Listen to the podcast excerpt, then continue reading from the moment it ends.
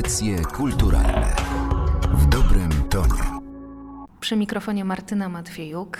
Audycje kulturalne meldują się dziś z Kordegardy, Galerii Narodowego Centrum Kultury.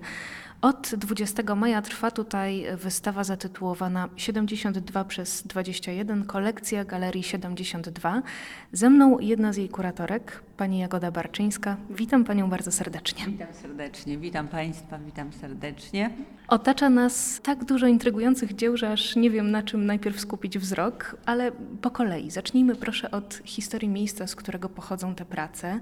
Galeria 72 przy Muzeum Ziemi Chełmskiej to punkt y, bardzo szczególny na mapie Polski, jeśli chodzi o sztukę nowoczesną. Rzeczywiście stał się bardzo taki szczególny, ponieważ historia Galerii 72 zaczyna się, tak jak jej nazwa wskazuje, w 72 roku. Nic by się takiego nie wydarzyło szczególnego w tym mieście, wysuniętym na wschód Polski. I takim sprawcą powstania tej Galerii 72 był Kajetan Sosnowski, artysta urodzony w roku 1913 w Wilnie, ale w roku 1920 przyjechał z rodziną do Chełma i tutaj chodził do szkoły po prostu. To, co go ukształtowało, to powstało właśnie, miało swoje korzenie w Chełmie i on to bardzo doceniał. Miał swoich dwóch nauczycieli ukochanych. Byli to nauczyciel plastyki, świetny artysta, Zenon Waśniewski, jak również nauczyciel języka polskiego, Kazimierz Andrzej Jaworski. Także ta bliskość i ta obecność takich nauczycieli, takich mentorów, którzy ukształtowali Kajetana Sosnowskiego, spowodowała, że on do tego miasta miał sentyment ogromny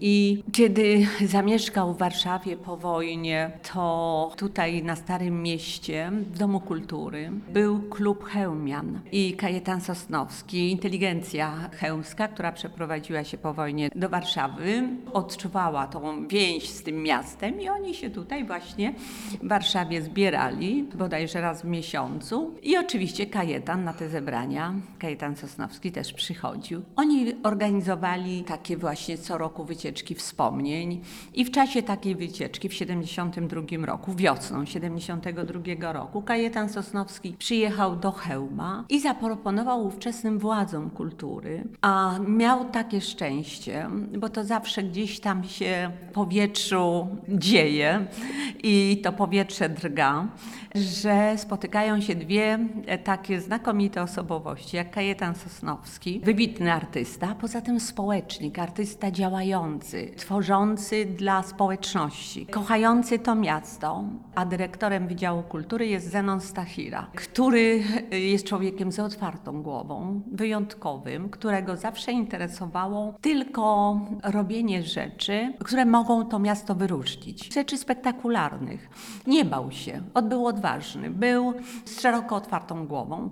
I Zenon Stachira podjął tą pałeczkę, którą mu Kajetan Sosnowski przedstawił, żeby zorganizować właśnie w Chełmie. Było to wówczas modne, trzeba jeszcze podkreślić, żeby w takich środowiskach prowincjonalnych organizować galerię sztuki awangardowej, trudnej, współczesnej, która na początku mogła szokować, ale tak jak wszyscy mówią, to nie sztuka powinna się zniżać do mas, tylko właśnie społeczeństwo powinno dorastać do tej sztuki. No i właśnie Stachira to doskonale zrozumiał. I pierwszą wystawą, jaka odbyła się w tej galerii, to była wystawa Jana Dobkowskiego.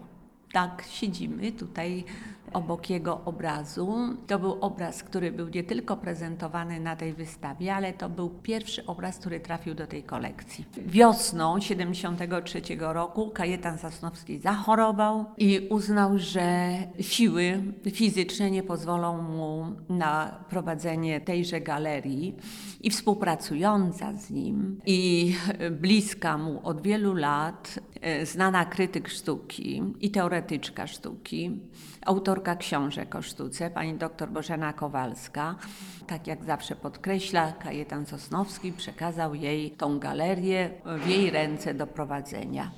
I rzeczywiście wykonała ogromną pracę.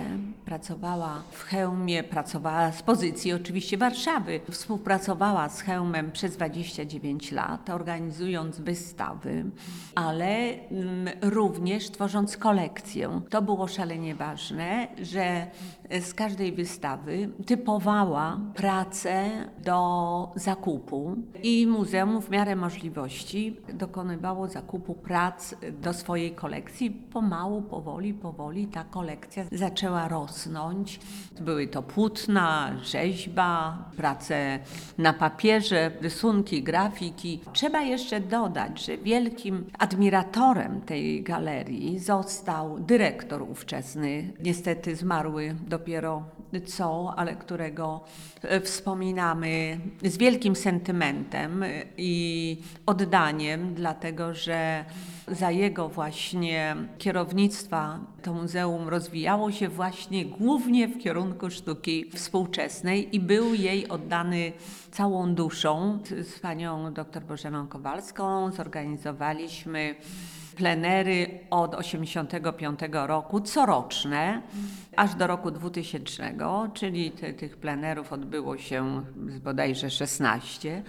Każdy z artystów oddawał po jednej, czasami było to również więcej, albo jakiś cykl prac które trafiały do naszej kolekcji. No i w ten sposób powstała również kolekcja sztuki obcej. Spośród e, tego bogatego zbioru Galerii 72 do Kordegardy trafiło 59 prac.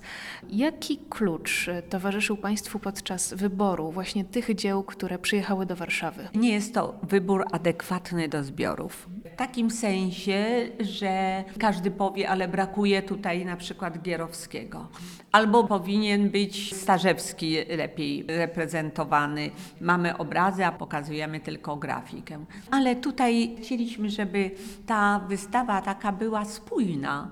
I ona jest, jak się chyba na nią patrzy, to ona jest tak, dobrze się ją, że tak powiem, ogląda a jednocześnie ona jednak sygnalizuje to, co się w zbiorach mm, chełmskich dzieje. To znaczy, że podkreśla, e, że zdominowane są one przez nurt abstrakcji geometrycznej, ponieważ ten nurt abstrakcji geometrycznej, taki właśnie uniwersalny, taki właśnie, który mówi nam o ładzie rządzącym tym światem, prawda, i wszystkimi rzeczami, ten nurt y, w naszej kolekcji przeważa. Można zauważyć, że może ten nurt taki optyczny też jest, y, prawda, dominujący. Chcieliśmy pokazać przede wszystkim pierwszą pracę, która do tej kolekcji trafiła i pokazujemy również ostatnią pracę, która do tej kolekcji trafiła. Mamy dzieło profesora Jacka Dyrzyńskiego, które zasiliło nasz zbiór jako ostatnie. To jest właśnie to łącze takie, prawda,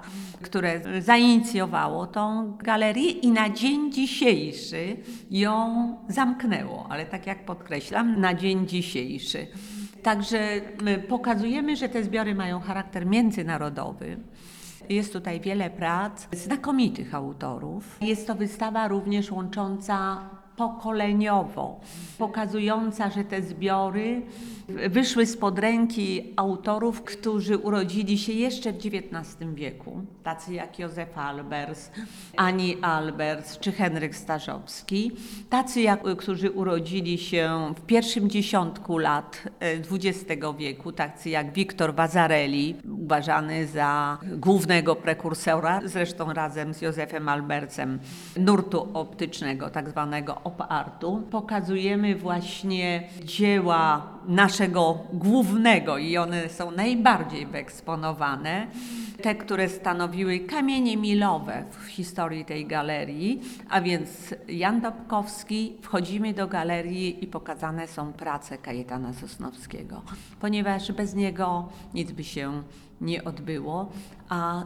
te prace, one mówią same za siebie, minimalistyczne, tak jak pani się nawet zachwycała, jak to się dzieje, że ten obraz chemiczny tak dzisiaj przy tej pogodzie wygląda inaczej, a obserwują tutaj, że ten obraz żyje i że jest razem z nami. Najmłodszym autorem jest Piotr Korol, który Jest artystą jeszcze dość młodym, profesorem na Wydziale Artystycznym UMCS w Lublinie. To może podkreślmy jeszcze raz to, co pani powiedziała, że język geometrii jest po prostu językiem uniwersalnym, bo tutaj prace artystów żyjących przecież w różnych czasach rzeczywiście prowadzą ze sobą dialog. Tak, prowadzą ze sobą dialog. To jest język uniwersalny. Tak jak już powiedział w roku 1924 guru naszej sztuki geometrycznej, Henryk Starzewski, który łączył tą awangardę okresu dwudziestolecia międzywojennego z awangardą powojenną.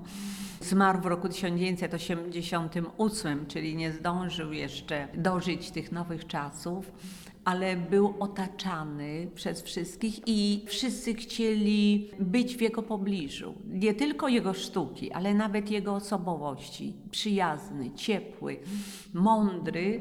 Każdy chciał jak gdyby znaleźć się choć przez chwilę w kręgu tych jego doznań i, i jego myśli. Henryk Starzewski powiedział to, co wiąże, prawda, co jest najważniejsze dla nowej plastyki abstrakcyjnej to jest właśnie wyrażanie kierunków rządzących ładem rzeczy i bytu tego świata, prawda? Czyli tego wszystkiego, co nas otacza, czyli znajdowanie tego języka uniwersalnego w każdej naszej rzeczywistości i oparcie się o ten język uniwersalny i że ten język uniwersalny jest w stanie wyrażać wyższe, jak gdyby, partie naszych potrzeb niż te codzienne. Oczywiście czasami jest to wszystko dodatkowo jeszcze oparte nie zawsze, ale oparte na języku, na kodzie matematycznym. Ten matematyczny język jest tutaj również ważny.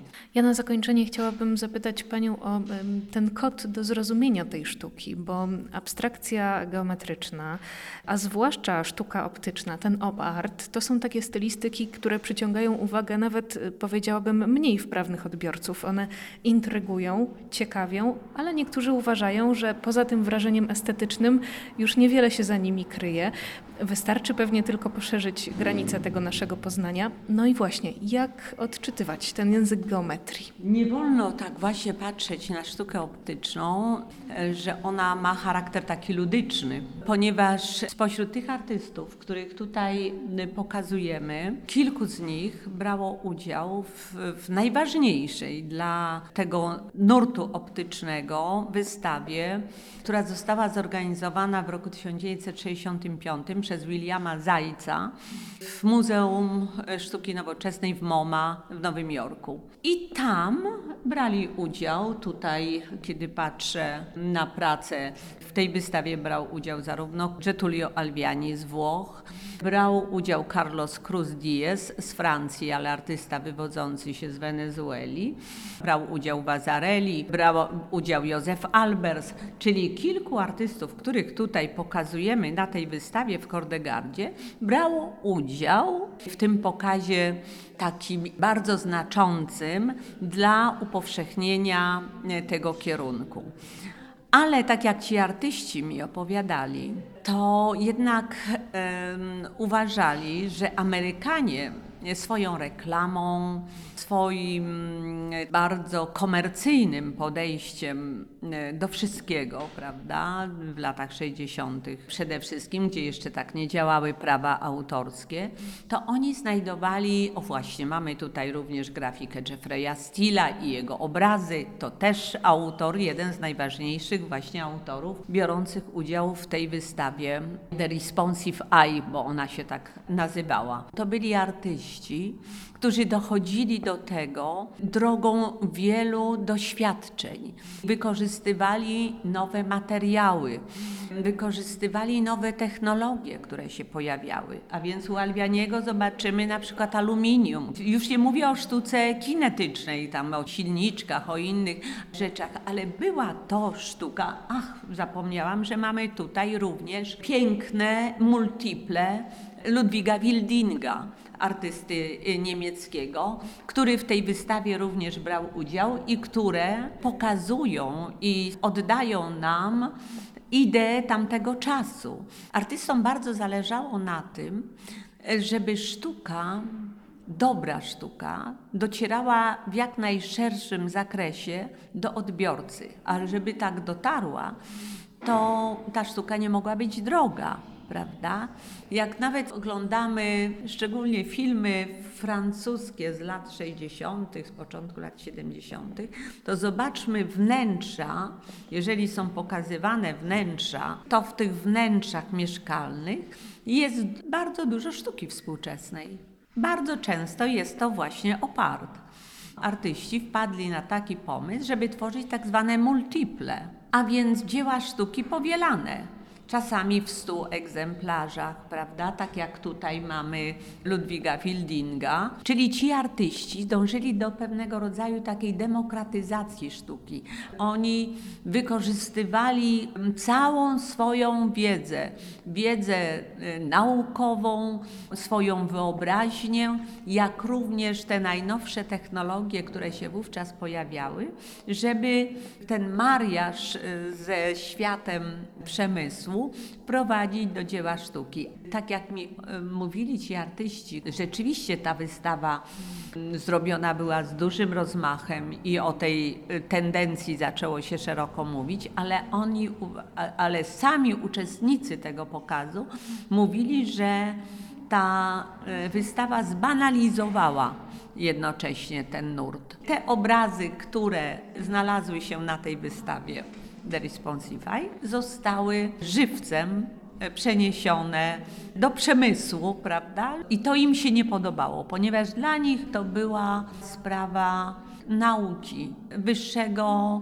e, stopnia myślenia, wyższych dociekań, które zostały tutaj zbanalizowane, upowszechnione e, w sposób taki dla nich po prostu brutalny, z czym oni się nie zgadzali. A więcej o dziełach z kolekcji Galerii 72, które znalazły się w Kordegardzie Galerii Narodowego Centrum Kultury, usłyszą Państwo na pewno podczas oprowadzania kuratorskiego, które odbędzie się 12 czerwca. Już dziś zapraszamy.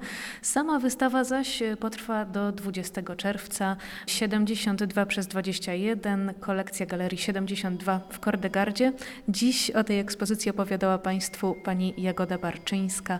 Bardzo dziękuję za to spotkanie. Ja bardzo również dziękuję i proszę Państwa, ta wystawa nosi tytuł 72 przez 21, czyli ona przypomina, że w przyszłym roku będziemy obchodzić półwiecze tych zbiorów i tej galerii. Mamy nadzieję, że uda nam się tą prezentacją w tak prestiżowym miejscu, jakim jest Kordegarda, Galeria Narodowego Centrum Kultury, że uda nam się przyciągnąć większą ilość odbiorców do samego hełma, którzy taką mam nadzieję i zachęcam wszystkich, zobaczą, że to miasto jest nie tylko ta sztuka, ale również miasto jest godne tego, żeby, żeby je odwiedzić. Audycje kulturalne